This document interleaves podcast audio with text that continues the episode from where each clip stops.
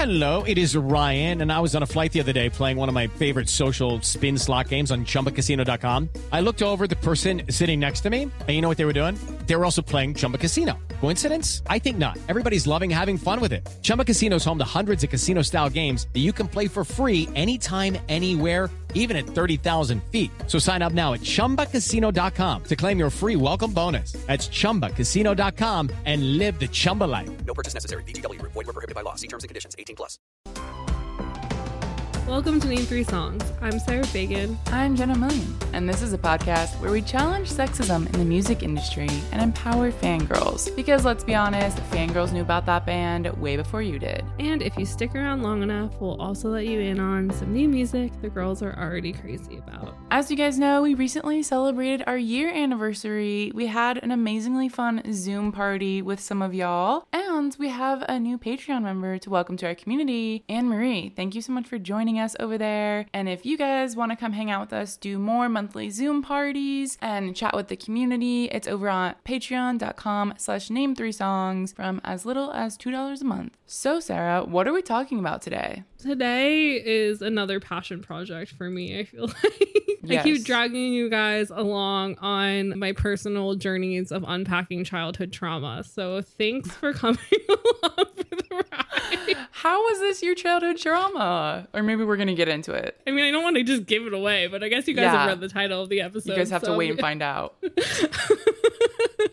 I mean, I feel like anybody who was a preteen or teenager in the early two thousands has some trauma connected to Pete Wentz of Fall Out Boy. Yeah, I completely missed this bandwagon, so... I was entirely too young for this bandwagon, but basically, we are here today to talk about how Pete Wentz was the Harry Styles of the early two thousands, and this is the hill I will die on. Oh my God.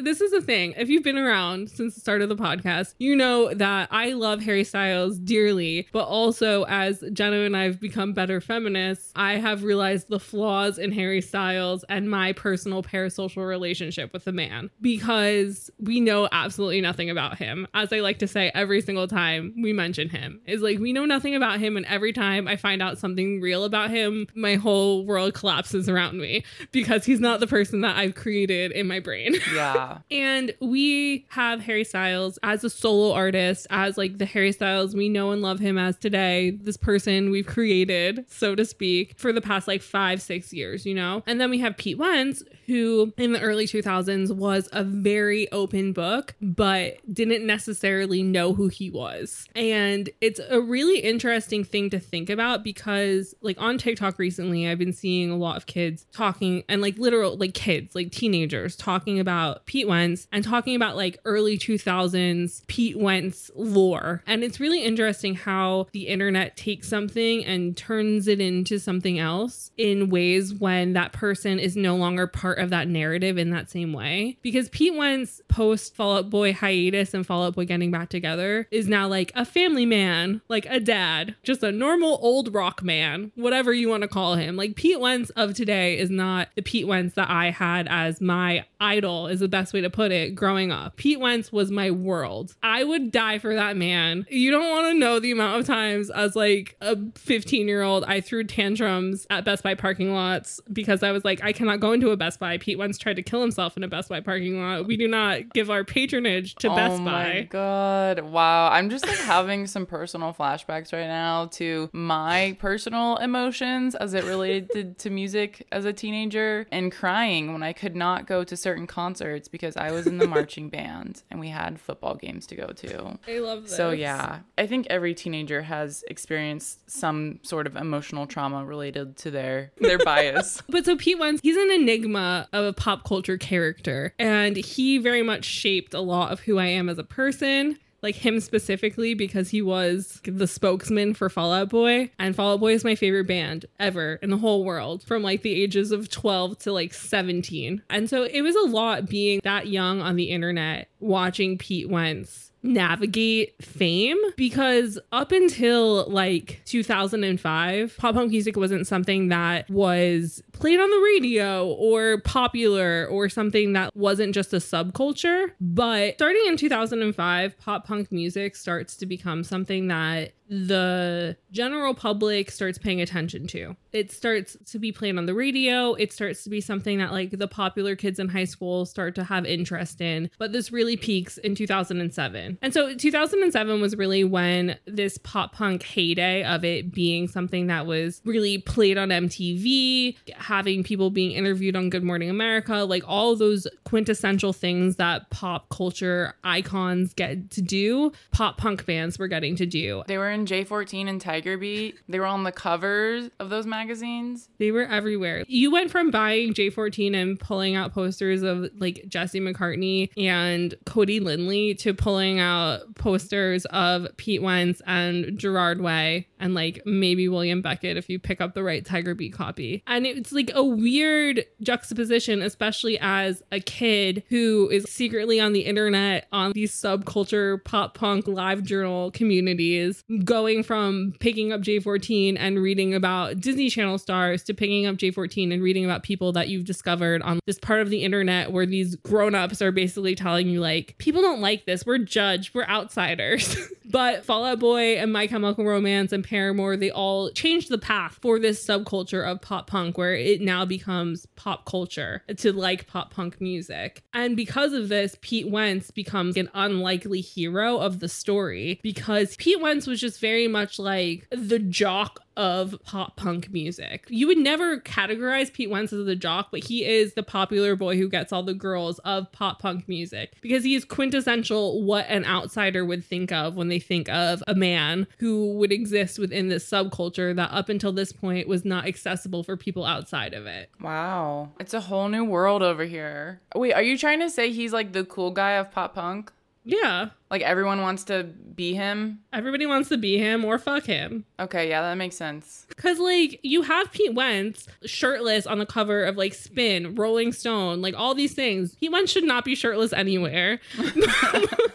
But you have this man with like smoky eye, done himself, his flat ironed hair, his ridiculous tattoos, his low-rise jeans, not wearing a shirt on the cover of these huge magazines. And previously, people who performed on Warped Tour were like kind of people who would get thrown into garbage cans. And now Pete Wentz is the guy you, you're keeping your girlfriend away from. And so we have this moment, as I said, where Pete Wentz is the guy you want to be and the guy your girlfriend wants to fuck, but also the guy that guys think that they maybe want to fuck. And so you enter into this weird realm of this is two thousand five. Pete Wentz is at his height of fame in the year two thousand seven. You guys all know the Bruno Mars photo that happened, which happened because six paparazzi stopped their cars in the middle of the road in L A to take paparazzi photos of Pete Wentz because Pete Wentz in two thousand six, two thousand seven was the most sought after person to photograph. This oh is how popular God. this man was. This is how sought after this man was. But this man defied all norms that had been put into place of what had been popular the like decade prior to him becoming popular. Because prior to him, you have N Sync, you have Backstreet Boys, you have all of these guys, guys, very like metrosexual, but metrosexual in like, uh, this is what we think teen girls are going to find attractive kind of way. Not in a, I might be wearing my girlfriend's pants kind of way in the Pete Wentz situation. And so when Pete Wentz is the biggest deal, you have this situation where Pete Wentz is trying to make people uncomfortable. And in trying to make people uncomfortable, he is playing with gender norms. But in two thousand seven, we have people not understanding that gender norms and sexuality do not equal the same thing. And because yeah. of that, you have Pete Wentz on every single gay magazine being asked what it's like to be a gay icon and all of these other ridiculous questions that would probably not happen today. Yeah. I think sexuality versus gender versus gender expression are things that we're still dealing with today. I think the younger generation has a lot better grasp of it now, but I mean, these are things that are going to pop up throughout this discussion. Yeah. It's interesting. And so in two thousand seven, when Pete Wentz, again, is at the height of his fame and and he is everywhere. Literally, like, any publication that can interview Fall Out Boy is interviewing Fall Out Boy and talking to Pete Wentz about what it's like to be Pete Wentz. And so if you care at all about Fall Out Boy or pop punk music, I'm sure you're going to have heard this quote. But as I said, like, Pete Wentz is wearing eyeliner, he's wearing girl jeans, he's doing all these things that defy all norms for the point in time in history that we're talking about. So this is two thousand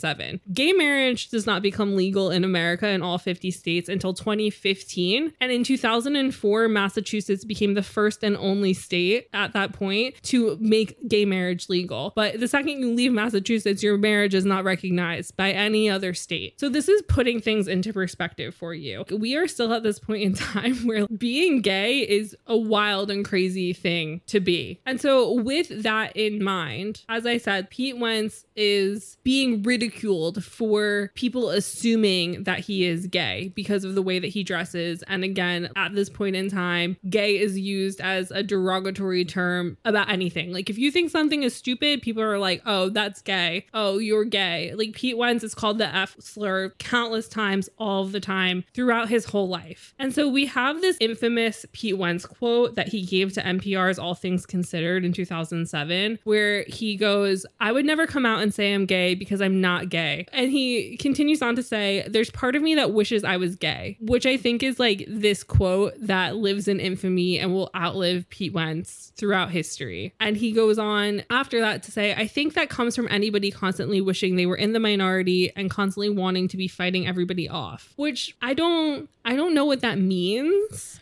I think this goes back to our episode on challenging masculinity and what we talked about with whether or not men wearing dresses is performative, or are they doing it because they're sticking it to the man, or are they doing it because that's how they feel? And at the end of the day, is there a difference, and does it really matter? I think that's what that's what this conversation really ties into. But just the whole thing about Pete Wentz saying, like, I wish I was gay is weird because of the following act. Actions with him kissing men on stage, and then him saying anything above the belt, right? And him talking about how penises look weird, which really interesting choices. But I think the thing is, like, him being so, so, so vocal about this stuff in a very visible position where he's kissing men, but then also being interviewed and saying that he's not gay was like a very confusing time, I think, for everyone, because we have to remember, like, we were not having the same conversations about sexuality and gender that we are today. And so, as Sarah mentioned, homophobia was a hugely rampant thing. And I think we both remember, like, I specifically remember being in middle school and there was all these campaigns about, like, that's so gay, and like awareness campaigns, literally educating people on why you shouldn't say that. And I think the youth now takes that for granted because people have learned not to say that. But it was such a common thing when I was in middle school. All the time you would hear it. Oh yeah. You could not have guys hugging each other without being like, no homo though, or if they thought something was stupid they would say it was gay. I mean, thankfully growing up, I think the F slur was very much taken out of the language used around people, at least where I grew up. But again, I grew up near New York City, so I feel like people were probably a bit more progressive around where I was to not be using the F slur anymore. But being gay and talking about being gay was not really something that was as acceptable as it is now, and it still could have very much been something that could have stalemated people's careers and caused people a lot of issues. And so I think it is interesting that because Pete Wentz was, and he talks about this in a lot of these interviews, because he was interviewed by tons of gay outlets, including like The Advocate and Out Magazine, and they were talking to him about his experience growing up and his experience not wanting to fit within certain norms and all that sort of stuff. And like, he was saying that as a teenager he was called the F slur a lot, and how it's just something that he's used to. And so I feel like he sort of picked up this persona of trying to stick it to the man. But I think that in some ways, like, if he was doing this now, I think that Pete Wentz would have been canceled quicker than his career could have even taken off. Oh yeah, so much of what he said and did would not fly now. But I think what you just mentioned about him being so public about this at a time when homophobia was really rampant haven't, there's almost this shell, right? Where he can act this way and he can say these things because that's sticking it to the man, because he's not actually gay, right? If he was actually gay, he wouldn't be publicly being able to stick it to the man. He wouldn't be allowed to have the same platform that he is, because it's that plausible deniability of it all. It's like, well, he says he's not gay, so he can get away with doing this stuff. But I think if he was actually gay, if he was actually like doing all this and saying he was gay or saying he was bisexual or whatever else, I don't think he would have been as big as he was. Yeah. Definitely. And I mean, so like in two thousand eight, he had this cover feature with Out Magazine. Guys, if you go read, if you go read this, this is a fucking mess. There's no punctuation or apostrophes or spell check or uh, paragraph breaks, because I think that somebody just copied and pasted it from a Google Doc because it had been printed in print in two thousand eight. And it looks like, I guess, Out just put up the archive. So this was a fucking mess to read. But... But throughout this, he keeps being like, oh, are you guys going to get flack for putting a straight guy on your magazine cover? And joking about the fact that he is straight, but like so accepted by gay people. But the thing that really stood out to me in this interview, and he says to the interviewer, when I said that I make out with dudes, there was a slight sense of sexual rebellion in that, and I probably even made it a bigger deal than it was. He thinks the first time he kissed a guy was when he was sixteen or seventeen, probably on a dare at a party. So Pete is setting the scene as if like a girl is daring him to make out with a dude, so then she'll make out with him because like they think it's funny if two guys kiss. So basically he's saying that like he first kissed a guy when he was like sixteen or seventeen, and then later experimented on his own volition at eighteen or nineteen, just to like test the waters and see if he was into it. And then when the interviewer asked him like, oh, like when did you most recently experiment with a guy, he goes, a long time ago, probably when I was twenty-two. Pete Wentz was twenty-nine in two thousand eight, so that means that it was seven years prior to this interview and him being lauded as this gay icon that he had last experimented with a man, or at least that he was like comfortable admitting to. And so this is where we get into these interesting slash murky waters, which is that because Fall Out Boy wanted so much to make people feel safe and comfortable in a scene that like wasn't very safe or comfortable for a lot of people, they don't really like gender the love interest in songs. Like, you don't really hear pronouns used in their song lyrics. They sing songs that could very much be thought of as gay love songs, if that's what you want to think about. Pulling in context clues, as I talk about a lot, slash fiction, and wanting to men that seem to be very close to be in a sexual relationship with each other. And like, for those of you who know anything about Pete Wentz, there is lots of lore about him with Mikey Way from My Chemical Romance, as well as him with Burt McCracken from The Used. And so there's lots of rumors circulating about gay crushes and all of this sort of stuff. And I feel like Pete in all these interviews was very much saying, no, that couldn't have happened, without having to acknowledge the fact that these are things that people are talking about possibly happening. And so it's wild that in like two thousand seven, two thousand eight, when Pete Wentz is at the height of his fame, how he's continuously being spoken to by these magazines questioning, why aren't you gay? You read like a gay person, and I am a gay person, and I would like you to be gay, please. And he just keeps being like, no, maybe I'll kiss a boy, but like nothing else. Well, this is also where he goes on to say, as I mentioned earlier, him stopping when it gets to the belt line. In this interview, he also said, it's really all about the equipment. He goes on to say, I really don't think it's an attractive quality. That's what it comes down to. I don't even like my own. Like, really, I don't. I don't like anything about it. But this is like, does Pete Wentz have body dysmorphia? Like, I know! That's like what it's giving me, and it's making me so uncomfortable. I'm just like concerned that Pete Wentz is like really struggling. Yeah, that's what it sounds like in these interviews. Like reading it in like twenty twenty-one goggles. Yeah. There's just so much language and understanding that we have now around sexuality and gender, mm-hmm. that we didn't have, that we didn't have in the eighties, that we didn't have in the nineties, that d- we didn't have in two thousand seven when Pete Wentz is saying this stuff. So this was really like uncharted territory at the time. Yeah. And I feel like that's why I've been so intrigued that these baby gays, like these teenage gay kids, are so enthralled by Pete Wentz and the lore around early two thousands Pete Wentz, because so much of what he said is so cancelable, and so much of the things that people now would be like, how dare you say this? And like get really, really big mad about it. And for me to react and be like, you need to go touch some grass. And so the fact that they are touching grass about Pete Wentz, like they're just like fine with him being fucking insane in the early two thousands about why it's okay for him to be like appropriating gayness is so wild to me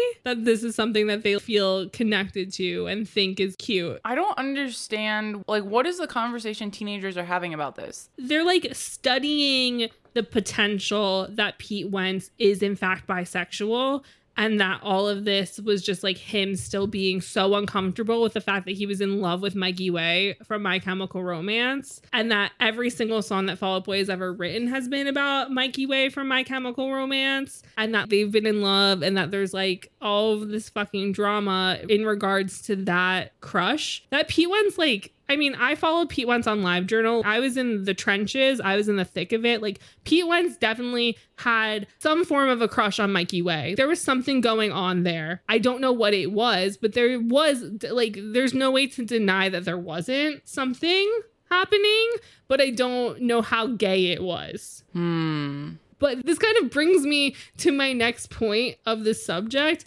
is that so in two thousand seven, he does this big interview with this guy, Brandon Voss from Advocate, called Big Gay Following Pete Wentz. And basically, Brandon Voss is continuously trying to pressure Pete Wentz to admit that he is in fact gay, and that him acting not gay is just like a farce that he's doing to get more people to like him. But Pete continuously is talking about how I'm just a makeout king. Like, I don't discriminate. I'll kiss whoever. It's all fair play. And how, again, he's saying, like, I'm not a real big fan of penises. That's my biggest problem. Like, I'd love to share clothes with a dude and have all those benefits, but I just can't get past the thing. It's just weird looking. And like, he says all this honestly unhinged stuff that sounds very much like something that a boy who was my age at the time would have been saying when youth are like, Josh, you just cried to kiss David. And he's like, ew, penises, no. This feels very like no homo energy. Yeah, that's what I mean. And and so this is a thing, and this is what like this light bulb sort of switched on for me, is that in my mind, because I was so young when I listened to Fall Out Boy, I constantly am like, oh, Pete Wentz is five years older than me. Maybe seven is how I think of Pete Wentz in my mind because of all the other bands that I liked at this point. So like what you're saying basically is in two thousand seven, when all all of this is happening, he is twenty-eight years old, whereas a lot of yeah. the other bands in the scene were teenagers. They were eighteen year olds, they were twenty year olds, they were yeah. college students. Pete Wentz is twenty-eight. There's a significant age gap between these, and I think what you're saying is that a lot of people tend to forget that. Yeah, and so I think that there is this forgotten thing of like, oh, Pete Wentz was young, he was figuring himself out, blah, blah. But it's not so much that Pete Wentz was young and figuring himself out. Pete Wentz was twenty-eight years old and was young in the height of the AIDS epidemic. Yeah. And so I feel like people need to contextualize the age of Pete Wentz and his coming of age story. So when Pete Wentz is getting dared to kiss boys at parties, when Pete Wentz is experimenting, trying to figure out like, am I bisexual? Am I attracted to men? He is turning on the news, and the news is telling him we're at the height of the AIDS epidemic. Because I feel like this is the thing that people don't realize, is that points in time that feel really long ago based off of the way that history is recorded and spoken about, and especially because of how fast time is moving because of the internet and just our mental capacity, and like TikToks being one minute long and Twitter and all of these like really fast, speedy ways to get news and information. Something that happened a year ago feels decades away, whereas something that happened in the eighties, because it's time capsuled, doesn't feel that long ago when it is in fact long ago, but also at the same time not that long ago, pretty close by, that like people who were growing up during the height of AIDS are still relatively young, a la Pete Wentz. And so again, to contextualize this situation, the first ca- reported case of AIDS in the U S A was in nineteen eighty-one, and as of right now there's been over one million people living with H I V in the U S, with over thirty-five thousand new infections every year. So this is still very much a problem, still very much something that we're dealing with, but now there's medication and other things. Whereas when Pete Wentz was growing up and they're talking about AIDS on the news, and this is like this whole thing of being gay is something that you need to avoid, because if you just breathe near a gay person, you're going to catch AIDS, because people for so long didn't understand that AIDS was spread through bodily fluids and blood. They were just like, oh, if a gay man like stands near you, you're going to catch a disease. And they become these pariahs. They become an issue, basically. And so being gay is very much something that is like, not only is it bad because of all the reasons why people still say it's bad, but now also there's a disease that quote unquote only gay people have. Yeah. So just to give even more context, because we all know sex education sucks in America.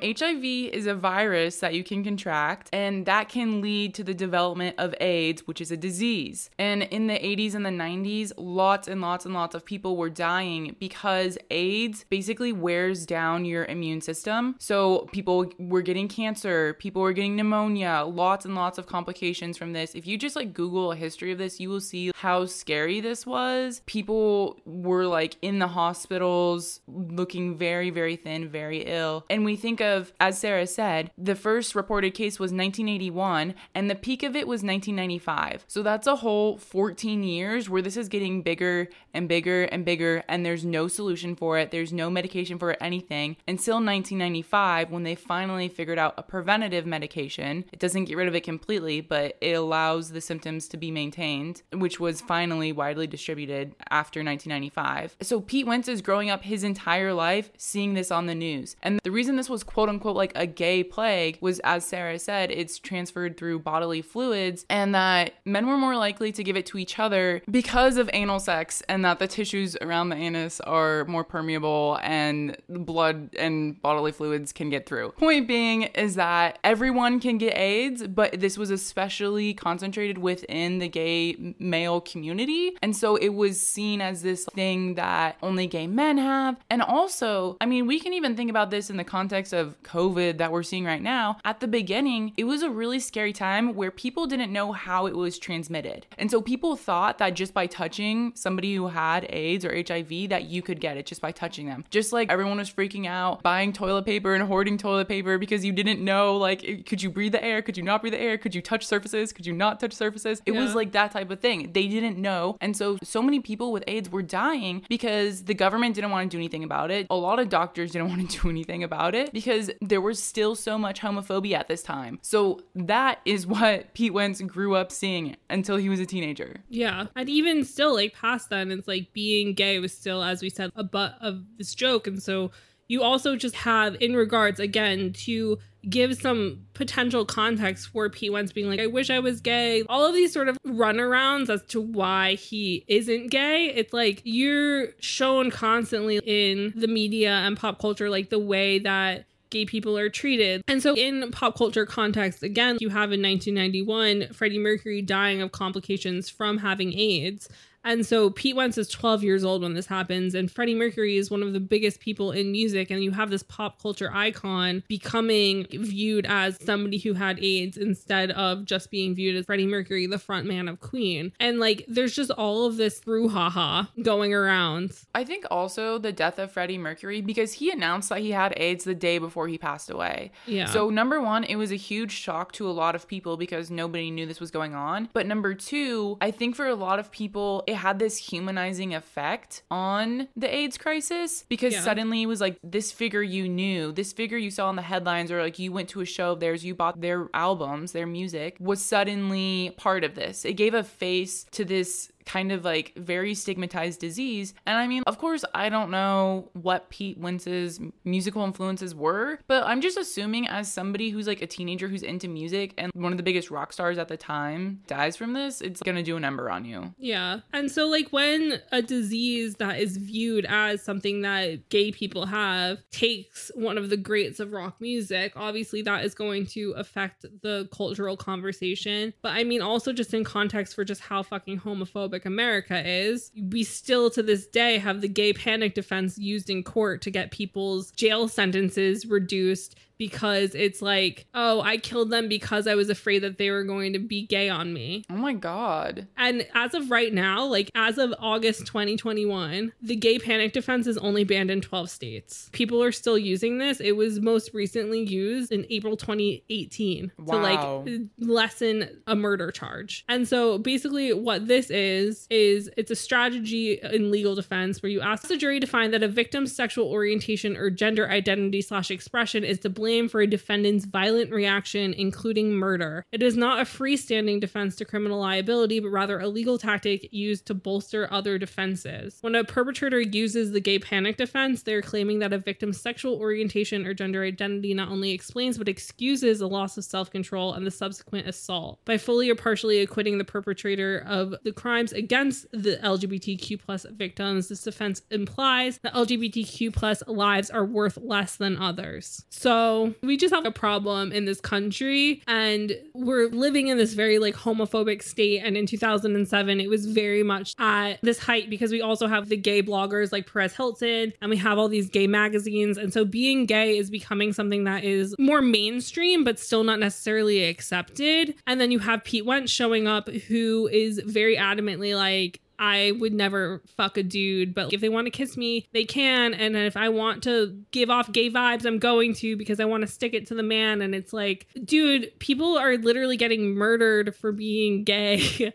People are getting their murder sentences reduced because they killed a gay person, because being gay is viewed as a crime in a lot of senses. And you're out here appropriating queer culture, and the queer people are eating it up because for some reason they need that. Is what I'm getting from these interviewers who are speaking to him. Hey guys, it is Ryan. I'm not sure if you know this about me, but I'm a bit of a fun fanatic when I can. I like to work, but I like fun too. It's a thing. And now the truth is out there. I can tell you about my favorite place to have fun. Chumba Casino. They have hundreds of social casino style games to choose from, with new games released each week. You can play for free anytime, anywhere. And each day brings a new chance to collect daily bonuses. So join me in the fun. Sign up now at Chumba Casino dot com. No purchase necessary. V G W Group. Void where prohibited by law. See terms and conditions. eighteen plus. With Lucky Land Slots, you can get lucky just about anywhere. Dearly beloved, we are gathered here today to... Has anyone seen the bride and groom? Sorry, sorry, we're here. We were getting lucky in the limo and we lost track of time. No, Lucky Land Casino, with cash prizes that add up quicker than a guest registry. In that case, I pronounce you lucky. Play for free at Lucky Land Slots dot com. Daily bonuses are waiting. No purchase necessary. Void where prohibited by law. eighteen plus. Terms and conditions apply. See website for details.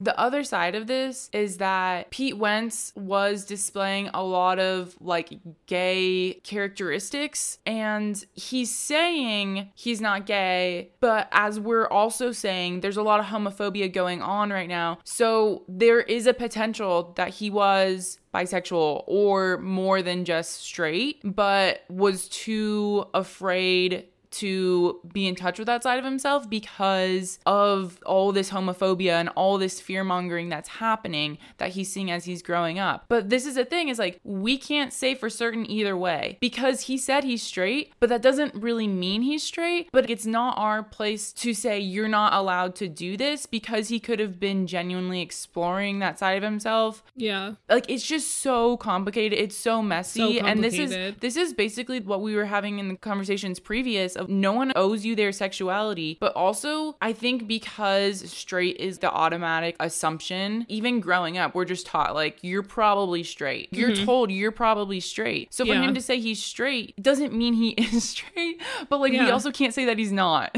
Well, that's why I was wanting to pull into like the context of the AIDS epidemic, because he grows up with this fear of what being gay means. Because sixteen-year-old Pete Wentz, who is in that stage where teenagers experiment, being gay equals dying of AIDS, because that's yeah. what the news is telling you. And then on top of this, you have people getting, again, reduced murder sentences for killing gay people. You have gay panic. You have all of these things going on in the world conversation at this point in time in history. country because being gay is front page news because of the AIDS epidemic, that there's so much fear around the questioning nagging that a lot of people have of like, oh, do I just think the same gender is attractive, or like, am I attracted to them? You know, which I feel like if you think that everybody has those feelings, it's just because you hang out with a bunch of people who are on the L G B T Q spectrum. Yeah. Like, if you hang out with people who are very straight, they never once have thought, oh yeah, I'd fuck him if I had the chance, about like another dude. Or like, oh yeah, if this woman came up to me and wanted to hook up, I'd say yes, why not? Really straight people don't think like that. And that's why we need to put this into context of the situation, not to like put some wind in the sails of these people reading into Pete Wentz lore of the early two thousands. But I think that there is something to be said of the fact that he was so stuck on this conversation and like why this conversation kept happening and why he very aggressively was like, yeah, but no homo. And yeah. I think that it's really interesting because, and this is where this ties into the Harry Styles situation and why I find the two very parallel in a lot of ways in regards to the way that the media has spoken about them, is that Pete Wentz was very much a rock star. And it's like how we talked about in our gender expression episode, where you had the rock stars like Mick Jagger who were playing with gender norms to say fuck it to the man. And then you have Kurt Cobain, who genuinely was questioning his gender identity and was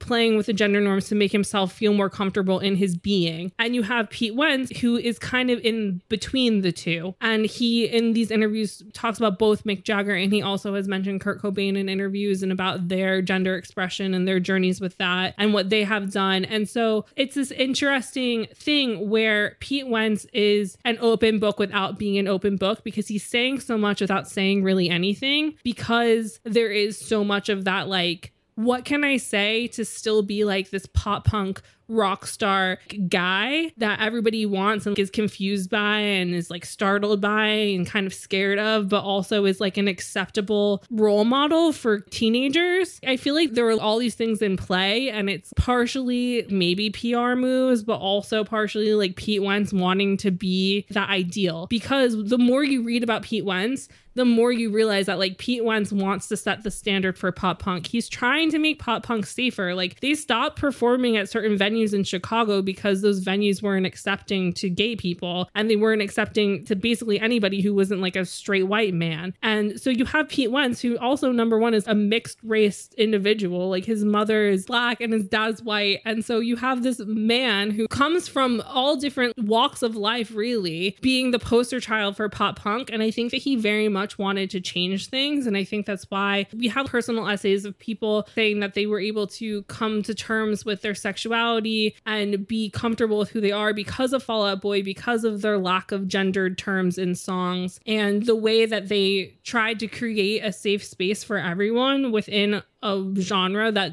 isn't necessarily a safe space for those types of people. And so I think that he kind of just like bit off a bit more than he could chew in a point in time in history when it's still scary to be accepting of the fact that sexuality is a spectrum. Yeah, yeah, yeah, yeah. So, okay, what I'm getting from like what you're saying is like, I think throughout music history, because we've seen this, we did we did an episode on challenging masculinity and gender expression, right? So there's always, whoever the quote unquote rock star is of the, the time is always looking back at past rock stars and seeing what they did, both to express themselves in their fashion statements and their music, and as far as sticking it to the man goes. And so they're drawing those influences literally. Through history, you can trace the line. Everyone's drawing influences from someone else. And so there's a duality here. It's Pete Wentz wanting to be that icon for the generation, but at the same time, he's said things talking about how he wants to make straight heteronormative people think. I mean, Pete said some very off-the-cuff stuff about what it would mean for him if he was gay, and lying about the fact that he wasn't gay, specifically in this two thousand eight Out interview, which really just shows you what the type of person Pete Wentz is. So like at this point, he's with Ashley Simpson. I think one of their kids is already born, and they're at a hotel and they're hanging out at the pool for this interview. And Pete is saying to this interviewer, I couldn't imagine living a double life for this long. So meaning like having to outwardly outwardly be in a relationship with a pregnant woman, but also be secretly gay. And he goes, because you would just get caught so bad. And he's essentially insinuating that if he got caught pretending to be straight this whole time, that he would kill himself, because he goes, I would be in a car in that swimming pool right now. And he's like, how do you not just do drugs and live in South America? It would make you crazy. And he's like, and that's if all the is he or isn't he rumors don't drive you nuts first. So he's basically saying that if he was in fact living this double life, he doesn't understand how you don't go insane, how you can't keep it straight between like whether or not you're straight or gay, and like who you're straight in front of and who you're gay in front of, and how you keep up the charade of being straight to the public but gay in your private life. And it makes complete sense. And so he continues on to say there's a little bit of a gay witch hunt, and he points out, as I said earlier, bloggers like Perez Hilton, and he goes, I don't know if it's to bust homophobia wide open or to get it more attention. It's like, this person's gay, this person's gay, this person's gay, I get it, we're like all gay, kind of.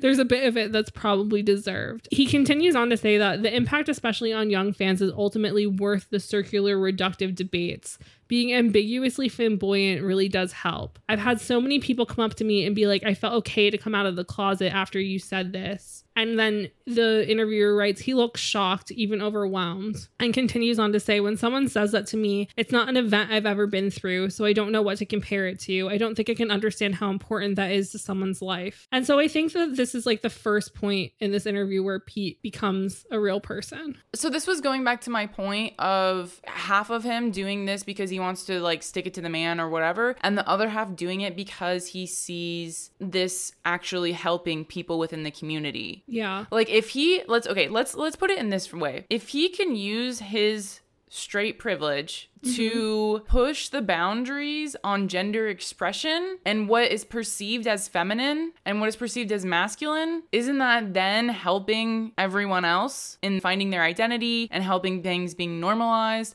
All of that. Well, I think that it's the same thing again, why I say that I see that there's parallels between him and Harry Styles, is that like Pete Wentz is outwardly saying what people are acting like Harry is saying by dressing the way he dresses or singing the way he sings or what have you, you know, because Pete Wentz is being both aggressively gay to make people annoyed, but also being aggressively gay to make his fans know that like, hey, if you're actually gay, it's cool because look at people being okay with me being gay and I'm faking it. Like, obviously that's not exactly what he's saying, but I mean, in that regard, like you do have a lot of people who have been like, because of the way Harry Styles acts, I have been able to realize that I I am in fact bisexual or I am in fact gay. And I find this really intriguing and interesting because you have all these personal essays online about gay people's want for straight people who play gay characters or like fit within their preconceived idea of what gay culture is to like actually be gay. And a lot of that ties back in to Harry Styles. And so there have been a lot of personal essays on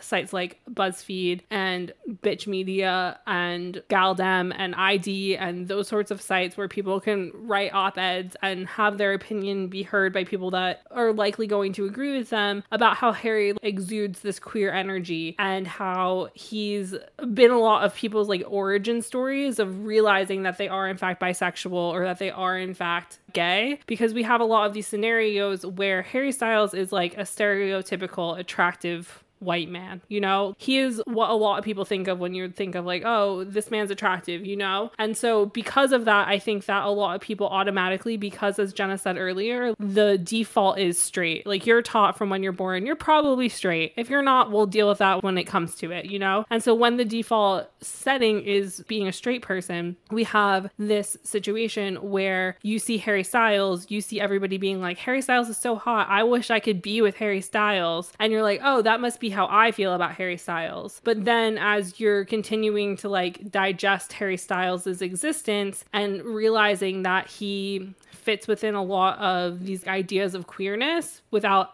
being queer, because as you know, if you like Harry Styles at all, he has only ever publicly dated women. He's never spoken about his sexuality. The closest thing he's ever said about his sexuality was in a twenty nineteen interview with Rolling Stone. He said, everyone in that room is on the same page and everyone knows what I stand for. I'm not saying I understand how it feels. I'm just trying to say I see you. In regards to like him carrying around a rainbow flag on stage, like that's literally the closest thing he's ever outwardly said to him him being like, yeah, I'm just straight. But because of this, like, you have all these people being like, oh, look at how much Harry Styles fits within to my idea of queerness. Maybe that's what I am. And then they go on their journey to discover their queerness. And in two thousand seven, when like queerness was way less acceptable to just like general public and what have you, you have Pete Wentz going above and beyond, being like kind of camp to the point of him being like so outwardly like, I'm gonna be as gay as I want to be, and I'm trying to piss people off, but I'm also trying to make my fans know that it's okay to be whoever they want. And so he is what a lot of these people have decided Harry Styles is, without Harry Styles really choosing to be that. Yeah. Yeah. And I think Pete Wentz knew exactly what he was doing when he was doing all of this, because going back to that Advocate interview, he says, we have a song called Gay Isn't a Synonym for the Word Shitty, and people take it in a weird way. Like, no one could ever be pro gay rights who isn't gay, which I'm fine with, because it puts the issue in people's heads and forces them to confront it. Like, can I be into this guy who's on the cover of Tiger Beat and who I think is gay? But I think sexuality is a lot more ambiguous and more of a blurred line than people make it out to be. People are always like, it's black or white, but I don't I don't really feel like it is. I feel like people come from all parts of the spectrum. And then he says, I think there are a lot of people who aren't necessarily gay or straight or even bi. It's just whatever moment or mood you're in. You find different things attractive or cool. Okay, the quote was great until we got to the part where he implied that sexuality was whatever mood you're feeling like. Because this comes back to what I said at the very beginning of sexuality is different than gender is different than gender expression. And so gender expression, how you choose to dress up, how you choose to like wear things that are feminine or wear things that are masculine or wear things that are neither, that's like a choice. But sexuality, not a choice. Well, we do still have the situation of being bisexual was still very much viewed as like a myth, which we still have this problem. But I mean, just to pull in more random pop culture stuff, because this actually made me think of something when you said that. In two thousand four, we had Marissa Cooper on The O C coming out as bisexual, which was like a huge pop culture moment at this point in time, to the point where like kids are talking about it in their homes. And when I was like thirteen, I accidentally made my dad think I was bisexual before I even knew what that was, because we were talking about Marissa Cooper in, the, in my living room. And it's like this weird conversation of like, oh, girls kiss girls because that's what you do. It's cute and quirky. Like, bisexuality's fake. And so I think that that very much was a thing in like the early two thousands still. Yeah. And so Pete being like, oh, it's just like a mood. It's something you do because of like how you're feeling, or like, oh, one too many drinks and suddenly you're attracted to people you're not normally attracted to. And it's like, Pete, that's just called being bisexual.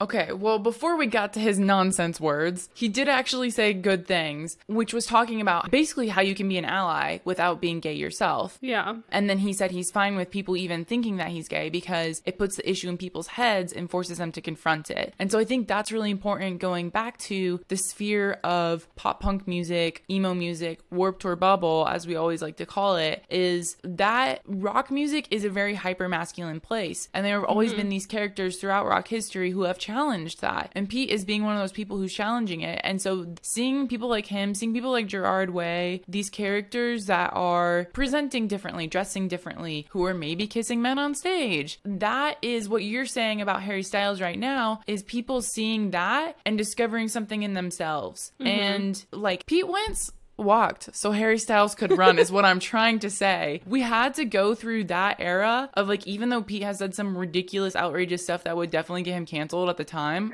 like if he said that now, he did a lot for the scene and for queer kids and for trans yeah. kids and for questioning kids to see that and understand that it's okay to be that way. Yeah, and I mean, that's why we have the situation where Harry is doing the fucking bare minimum of anything. Like, he's barely doing a goddamn thing, but people are reading into his persona. They're reading into who he is as a person because of how he dresses, because of lyrics he writes, because of all these things that are very similar to what Pete Wentz was doing. But Pete Wentz was being loud about it because in two thousand seven, you really had to be loud about it. And again, I'm probably giving Harry too much credit because we don't know a fucking thing about the man, but you don't have to do what Pete Wentz did. You don't have to be like this outlandish, this crazy about it, because being gay is no longer as much of something that's looked down upon. Of course it is by a lot of people, but you're so much more likely to have gay characters on T V. It's so much less likely for your dad to be like, why are you talking about a bisexual girl to your friends of the age of thirteen? You know what I mean? Because it's so much more common to have gay characters on television. It's so much more common to have outwardly gay people as just humans in celebritydom, you know,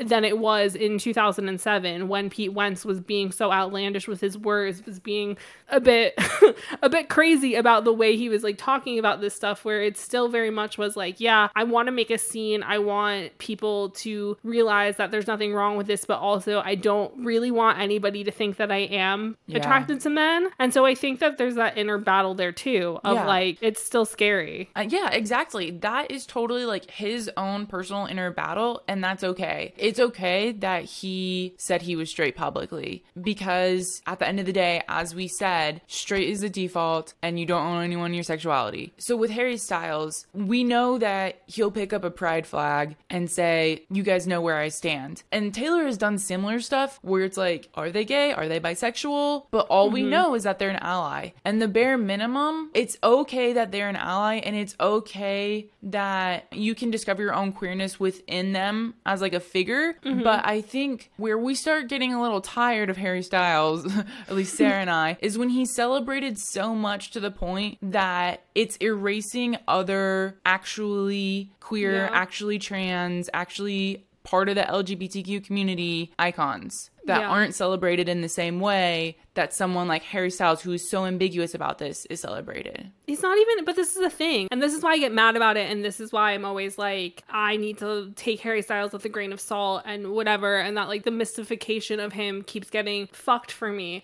is because he's not ambiguous about it. Like, he wrote one fucking song where he talks about maybe kissing a boy, and that song isn't even released. Like, he just performs it live, but he's only ever dated women publicly. And on top of that, he's only ever dated the same copy-paste woman publicly. So Harry Styles very much so is your stereotypical white celebrity man doing the same thing that most white celebrity men do, which is like, it's really comfortable and really nice to be viewed as this icon without doing really any of the work to have to be that kind of icon. Mm-hmm, and that's yeah. where I get frustrated, because it's like, yeah, Pete Wentz said a bunch of really problematic stuff, but Pete Wentz did a lot of stuff, especially for the time in which he was doing the stuff that he was doing. Whereas right now, we have people who can be openly gay. We have people like Lil Nas X, like, out there just being gay and having no shame about it and trying to make the space safer for people like them. And yet Harry Styles is like this bisexual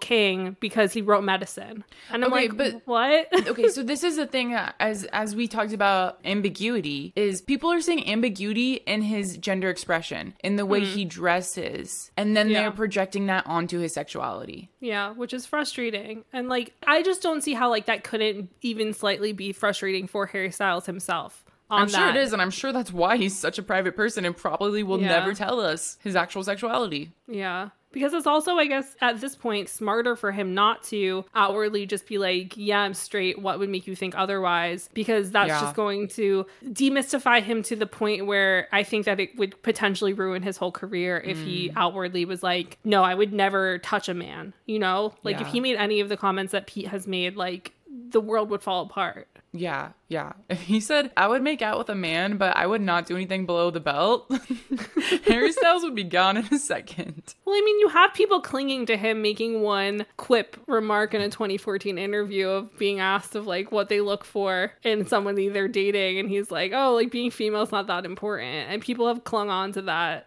so much. I think also the thing with fashion, and we're seeing this a lot right now, is that you can be someone who challenges gender presentation with femininity and masculinity, and you can play with that, but that doesn't mean you also support the L G B T Q community. Like, we're starting mm-hmm. to see this division of very straight people, very like cis het people, like men who are presenting very feminine, and vice versa. I think it becomes problematic when fans assume that because of that, they must be bisexual because of that. Yeah. Or pansexual or whatever it is. Yes. I th- I think that what we're seeing is is like the forward momentum of society becoming more accepting of something. And when society becomes more accepting of something, that thing moves from a niche concept to something that is digested and used by the general public. So something that was once looked at in a questioning way of like, oh, if a man is wearing X Y Z,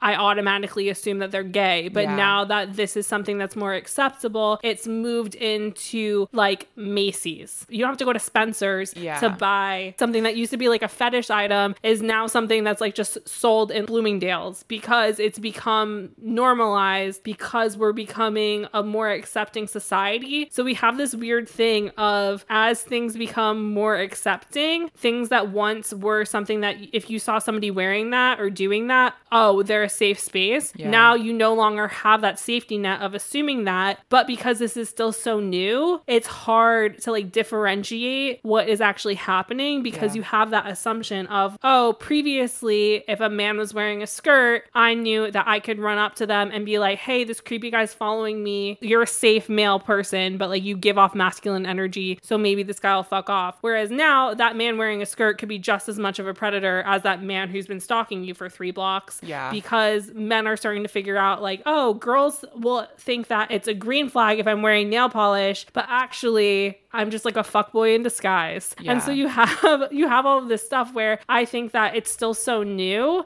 that people are still equating it with like, oh, they're queer, they're part of my community, they just like what whatever, whatever. But unfortunately, it is just like that's become mainstream. And so now it's no longer a sign of safety. It's more so just like a sign of people following the trends. Yeah, it's queer appropriation, which like I totally agree. It's like this is such like a new conversation and like, a new revelation that people are finally like fashion and gender lines are starting to get more blurry. And that's making it a lot more difficult to discern who's an ally, who's part of the L G B T Q community and who's not. And I think especially now, because as we've talked about in lots of different episodes, when we're talking about music perspective, fans really want that authenticity and fans crave mm-hmm. that authenticity, and a lot of teenagers are pushing for that type of authenticity and it's not there, right? And yeah. so this is why it's alarming to a lot of people to see this happening, and this is why the internet, TikTok in particular, is bringing together groups of people who are very like-minded. So again, mm-hmm. it's this positive feedback loop, it's this echo chamber of I'm in a safe space with all my queer friends on queer TikTok. And it's yeah. not like that in real life. And this is both scary and jarring for those teens. But yeah. as we've talked about in this entire episode, it also gives you a very warped perspective on how the world actually works. If you're only talking to people within your relative age range, within your relative marginalized group, yeah. and not understanding that someone like Pete Wentz grew up watching people die of AIDS on television every night. Yeah. And I feel like that's also why I wanted to contextualize Pete Wentz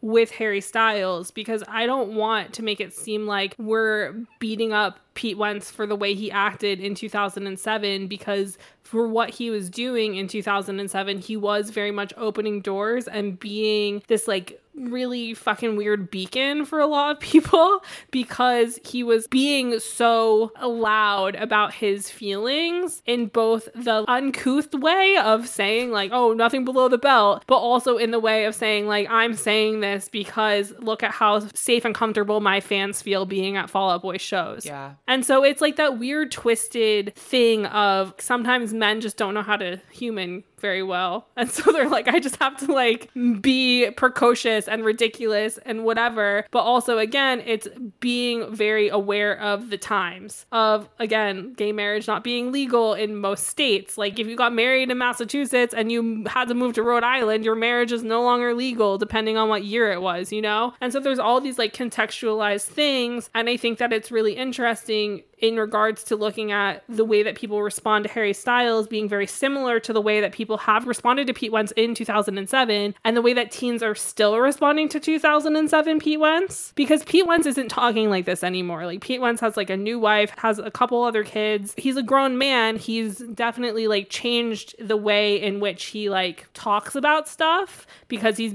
been, I guess, probably more educated, but also like there's no reason to have the wow factor anymore, like the way you do when you're twenty-eight and the most famous man in the world for two years, you know? And so it's just a really interesting thing to think about in regards to that. And it's interesting having this conversation now, because when we started this and when we were discussing this episode, I was like, it's so fucking weird that these teens are so still obsessed with Pete Wentz from this time capsule moment of his career. But thinking back on it, it kind of makes sense because it was so necessary for him to act that way in a lot of ways. Because if you really think about like the pop culture conversation, Pete Wentz definitely did a lot more for a lot of people than I think I ever wanted to admit. Well, you were saying this earlier of it's that cultural nostalgia of like when we were teenagers, we were looking back at the eighties and being like, wow, that was so cool. And teenagers yeah. now are looking back at the two thousands and being like, wow, that was so cool. And you have figures like David Bowie, who we all know kids in middle school who were like obsessed with David Bowie for like no reason, right?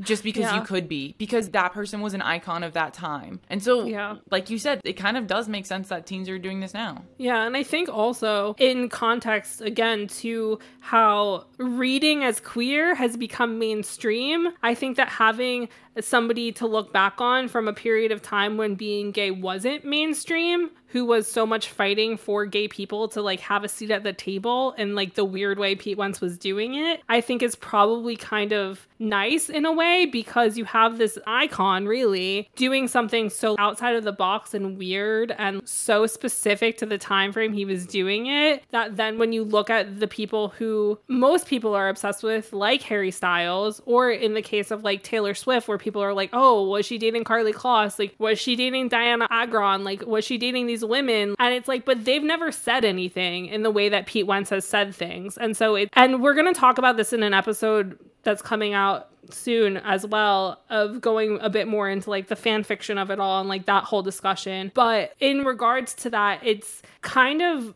nice for there to actually be that possibility that maybe there was something more than just that friendship, you know? Because I think in regards to Pete and the way he talks about it, it's like, maybe there was something more, but it was two thousand seven and he was afraid. Well, this is what I was saying, going back to the authenticity factor, is people want an answer. They want to know, yeah. like, are you straight or are you not? Because I can't believe in you. I can't trust you if you are actually straight and you're just presenting this way. Yeah. But I think part of the reason why there's this very black and white mentality is because, especially in the past few years, we've seen the conservative side of the conversation get so intense that yeah. the radical side of the conversation conversation also has to get very intense. And this is yeah. why people get upset about there being blurred lines, is because it's like, well, if you're not on my side, you're on their side. But yeah. it's like, it's deeper than that. Like, not everything is black and white. There's nuance to everything. And I think it's okay for Taylor Swift and Harry Styles not to explicitly say what their sexuality is and just yeah. exist dating whoever they want to date. And yeah. it's okay for you to read into it what you want to read into it. But don't project that onto them in the point where you're forcing them to come out or where you're forcing them to be something something that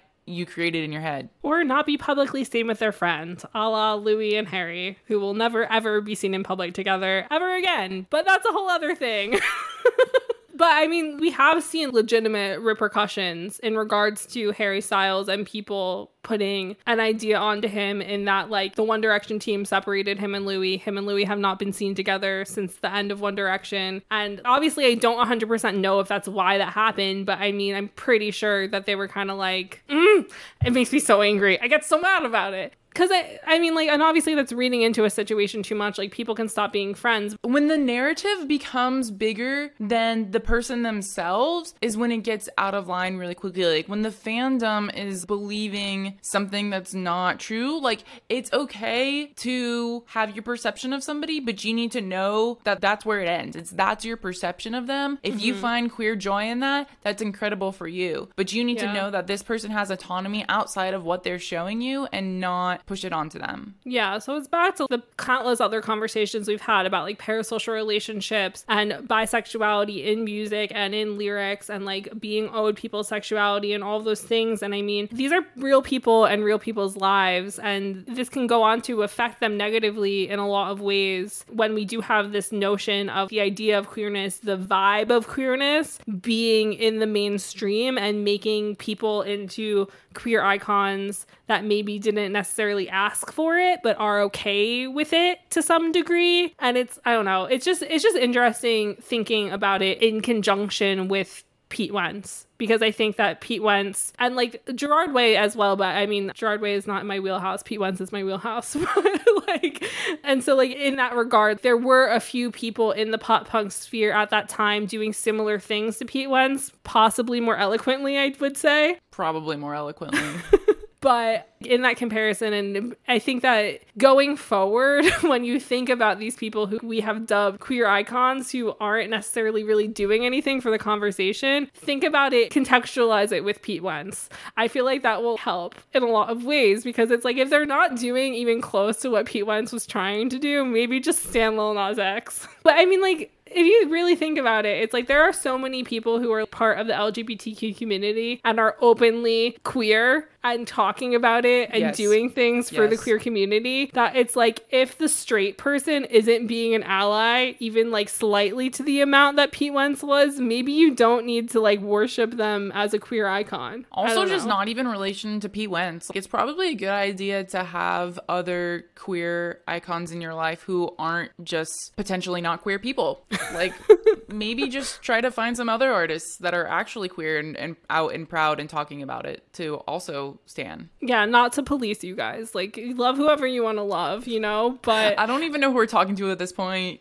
If this is yeah. resonating with you, you know. I mean, speaking for myself, like as somebody who's very much been like on a journey of figuring out who the fuck I am as a person over the past two years because I've been alone too long. By sitting like, on TikTok? Sitting never on leaving TikTok, your house? But, by never leaving my house. But just like, it's not so much that, it's just like admitting stuff that I've known this whole time, but like never mm. wanted to admit to, because yeah. it's like, how queer can you be if you're not outwardly trying to like date people of the same yeah. gender as you and all these things. Yeah. And so there are like all of those questions and like conversations that I've had with friends for like years about stuff of where do you even fit in? But again, it's like we grew up with that thing of being bisexual's fake. Like that's what yeah. we were taught. It's like all girls kiss other girls or all girls want to kiss other girls, whatever. Like that's a fuck, it's bullshit. And so I think that like if you want to continue to view Harry Styles as your queer icon, do as you please. But there are other options.